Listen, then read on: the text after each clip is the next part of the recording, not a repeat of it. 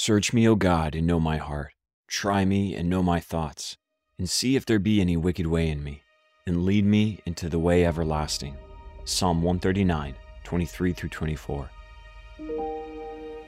Dear Heavenly Father, we are humbled by your perfect knowledge of us. We invite you to search our hearts and minds, to illuminate areas where we might be harboring judgment, resentment, or unkindness towards others or ourselves. Help us to be self reflective to see ourselves as you see us, not to condemn, but to grow in grace. Teach us to approach others with the same grace and understanding you show us. Give us the courage to confront our faults and the humility to accept your guidance. Help us to always remember that our identity is rooted in you and that through you, we have the ability to change, grow, and better reflect your image. We pray all these things in Jesus' name. Amen. Welcome to Pray News, where hope is our only bias. Today's news at a glance Barbenheimer is sweeping the nation. A recent censorship hearing featuring RFK Jr. sparks party debates, and Trump's trial is scheduled during peak campaign season. We are grateful you're here and that you trust us to inform you on the news and encourage you with the gospel. We don't take that for granted. Hopefully, today's take on the news blesses you. If you've been impacted by Pray News, consider rating us and writing a review. We would love for more people to get a chance to find us and be impacted by the truth. We'll dive headfirst into the news after a quick word from these sponsors. Our first story of today is about the phenomenon Barbenheimer. The twin cinematic sensation, quote, Barbenheimer, made up of Christopher Nolan's Oppenheimer and Greta Gerwig's Barbie, opened across North American theaters over the weekend. This unusual pop culture amalgamation has rapidly captured the public imagination, inspiring everything from memes and merchandise to intense debates over the preferred viewing and order of a double feature. At first glance, the coupling of these wildly different movies seems downright silly. Yet, with its capacity for nurturing the odd and celebrating the funky, the online community managed to morph this unexpected pairing into a cultural phenomenon known as Barbenheimer. This Frankenstein's monster of a weekend double feature created waves at the box office, and people could not be more stoked. Christopher Nolan, the mastermind behind The Tenet, Interstellar, and the Dark Knight trilogy, offered a gritty exploration of the atomic bomb's creation in Oppenheimer. Conversely, Greta Gerwig, a feminist icon behind Little Women and Ladybird, brings us a playful take on childhood staple Barbie. Simultaneously, the combined strength of their respective fan bases and the film's high profile cast paved the way for their individual success. Both these movies, in their opposite natures, somehow bolstered one another up. And so everybody went this weekend for double feature after double feature. And it sparked all these debates. Are you going to see Barbie first? Are you going to see Oppenheimer first? What is the best pairing? And it also paired a bunch of collaborations with merchandise. The nostalgia, inherent fun, and ubiquity of the Barbie brand combined with the public's eagerness to return to the movie theater after the COVID induced hiatus have created a unique cultural moment. Barbie as a franchise has managed to adapt to the visual trends of platforms like Instagram and TikTok, feeding to audiences curiosity and nostalgia while hinting at possible subversive feminist undertones. On the other hand, the somber and impactful narrative of Oppenheimer may be just what the audience needs to balance the vibrant energy of Barbie. This unusual cinematic duality offers an escape from reality, an emotional roller coaster the marketing brilliance behind Barbenheimer has been its unavoidable presence, made possible through a series of strategic partnerships with different brands across industries. This has not only expanded the reach of both films, but also generated a mutually beneficial halo effect, boosting interest and potential audience numbers for both. Now, where do we begin with offering a Christian commentary here?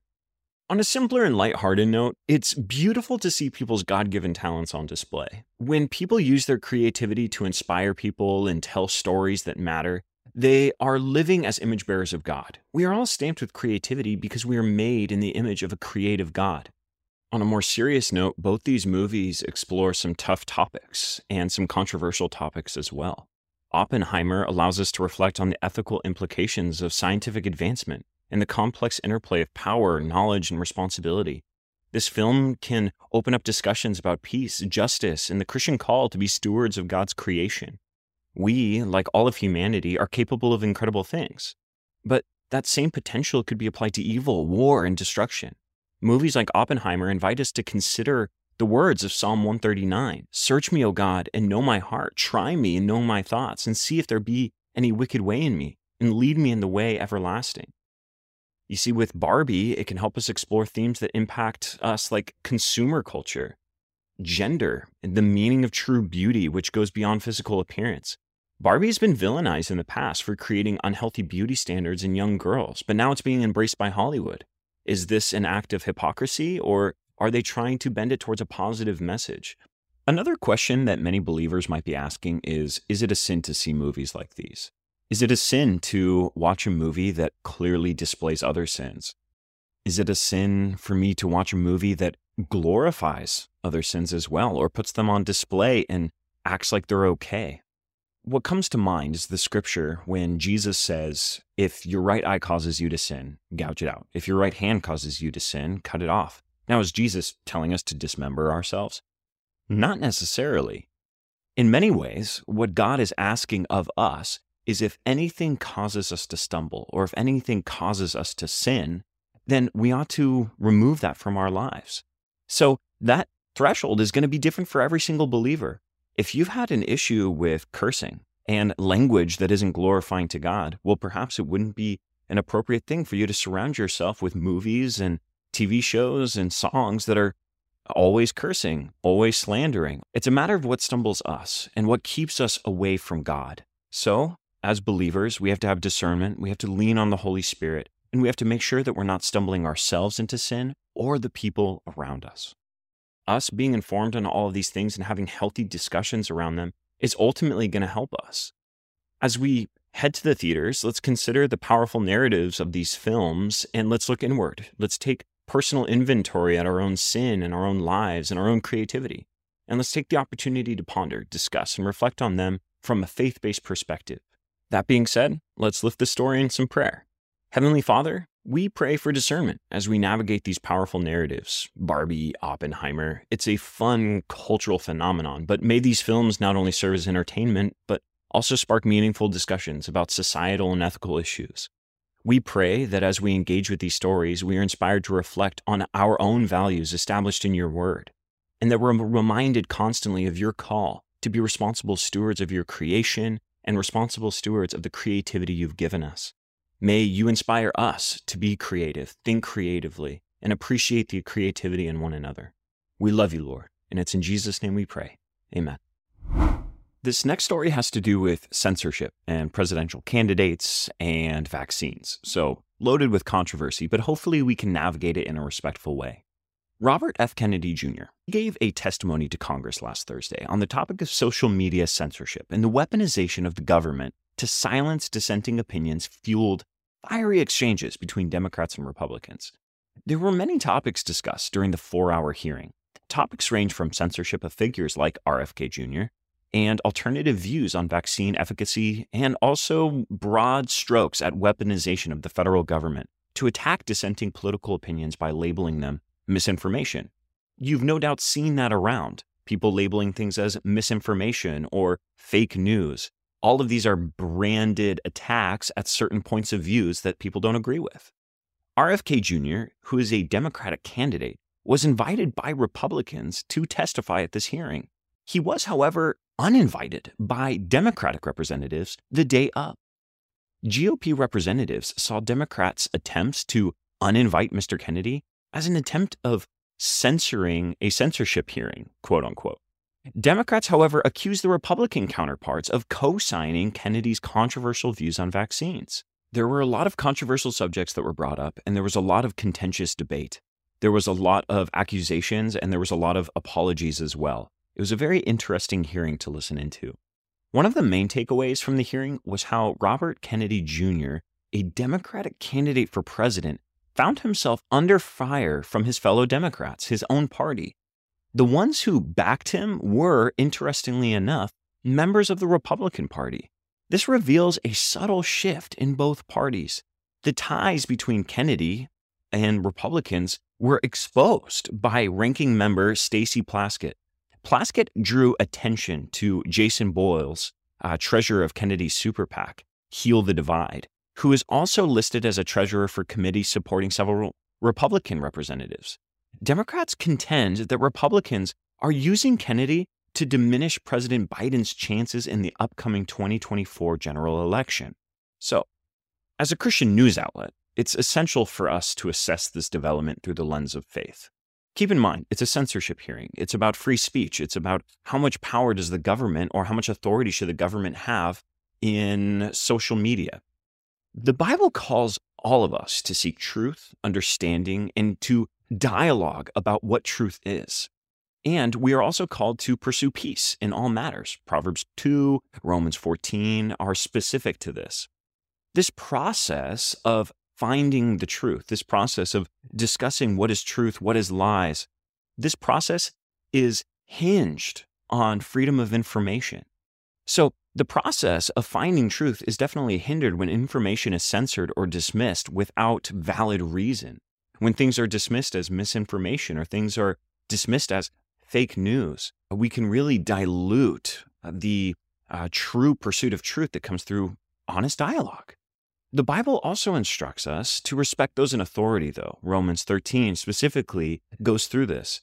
And we're also called to pray for those in authority in 1 Timothy 2. This includes not just our government officials, not just the people that we have elected, but also includes all the scientists, health experts that were navigating the pandemic of this time. Often in challenging circumstances, we're wanting someone to blame for the challenge. And the censorship hearing greatly had to do with defending a lot of healthcare professionals that were under fire from people like Kennedy. The polarization over vaccines, natural immunity, all of these things that were covered in this hearing call us to foster understanding and respectful dialogue when we are seeking the truth. Seeking truth honestly, but also for the purpose of love. Ephesians 4:15 calls us to speak the truth in love. This doesn't equate to using the truth as a weapon to harm or accuse others. Instead, truth should be shared with love, respect, and intention to build up, not tear down. Contentious figures like RFK Jr. are bound to spur debates like this. And as Christians, we must hold all of our leaders or all of our potential leaders to the standard of encouraging civil, constructive debates. That's why one of the highlights of this entire hearing were when both congressmen and RFK Jr. would clarify their points and apologize where they were maybe wrong. It was a really beautiful thing to see. So, in this way, we can play our part in reflecting the love of Christ in a divided world. And here we are. We're going to pray for the entire thing. Dear Lord, we lift up our nation's leaders as they navigate complex and divisive issues. We pray for wisdom and discernment as they make decisions that impact our country and our world. We ask for unity, respect, and understanding in their discussions, particularly around sensitive topics such as censorship and vaccine efficacy. Help them to communicate truth with love and humility, avoiding the weaponization of information, and instead fostering constructive debates that honor you. We love you, Lord, and we trust you. In Jesus' name, amen. Our last story of today is yet another chapter in this wild legal saga surrounding the former president, Donald Trump as Judge Aileen Cannon set a trial date for May 24th regarding Trump's handling of classified documents after leaving office. The decision ensures the proceedings will unfold during the thick of the election cycle, rejecting Trump's efforts to delay the trial until after the 2024 presidential campaign, in which he is currently the Republican frontrunner. Now, it does seem reasonable that the trial should take place before the election on the off chance that President Donald Trump is found guilty. However, in case you were worried that this was unfair to the former president, the judge didn't actually fully side with the Justice Department, who had requested a December start date. She stated that the government's proposed schedule is atypically accelerated and inconsistent with ensuring a fair trial. Trump and his legal team pleaded not guilty last month arguing that a fair trial could only occur after the election due to the complexities of preparation during the campaign season. Prosecutors disputed these claims, suggesting that a December date would provide ample time for preparation. They stated that the case did not present new questions of fact or law and claimed to have already provided Trump's team with all evidence related to the case. Despite these arguments, Judge Cannon deemed that Trump's team needed additional time to review what she described as a trove of evidence likely to increase as the trial date approaches. She said, and I quote, and while the government has taken steps to organize and filter the extensive discovery, no one disagrees that defendants need adequate time to review and evaluate it on their own accord. Unquote. This case has attracted considerable attention particularly due to Judge Cannon's past rulings in favor of the former president, such as appointing an external arbiter to review documents seized from Mar a Lago. However, her decision was later overturned by an appeals court panel. This trial adds to a growing list of legal challenges for the former president, as it was announced earlier this week that Trump is the target of a separate investigation concerning efforts to reverse his 2020 election loss culminating in the January 6, 2021 attack on the US Capitol. Up until now, Trump's popularity with his own base has seemed to remain steady and unwavering. However, there are rumblings of change with the growing number of legal allegations. Trump's top donors are beginning to shift slightly. People who donated to his campaign before are starting to donate to candidates such as Tim Scott and Ron DeSantis. You wonder if they're starting to prepare for the worst here. The process of justice can be long and complicated, just as this ongoing legal saga illustrates. But we take solace in the biblical assurance that the Lord loves justice, and we are going to seek his guidance and wisdom as we navigate these complex times, not making too many assumptions before anything's proven. We are reminded of our duty to pray for our leaders as well, current and former, that they may be guided by wisdom and a commitment to truth, justice, and the well being of all people. We thrive in a nation when our leaders are held accountable. So, it's our hope that all involved in this case and those observing from afar are led to a greater understanding of truth, justice, and the imperative of ethical conduct, regardless of one's station in life. Let's conclude today by lifting this story up in prayer. Heavenly Father, we ask for your presence in the legal proceedings involving the former president. Grant wisdom and discernment to all involved, that they might seek truth and justice. We pray for our nation as it navigates this challenging time, asking for peace and unity. We pray for unity amongst your body, that people of differing political opinions can unite under the name of Christ. We also pray for our leaders, present and future, that they may act with integrity in the best interests of all people. We love you, Lord, and we trust you. And it's in Jesus' name we pray. Amen. Thank you for joining us today on Pray News. It is our aim to be informed and transformed. If you found this take on the news to be impactful, consider rating us and writing a review. We'd love to hear your thoughts. We pray today that you would proceed with hope, love, and determination to be a force for good. And join us daily for Pray News, where hope is our only bias.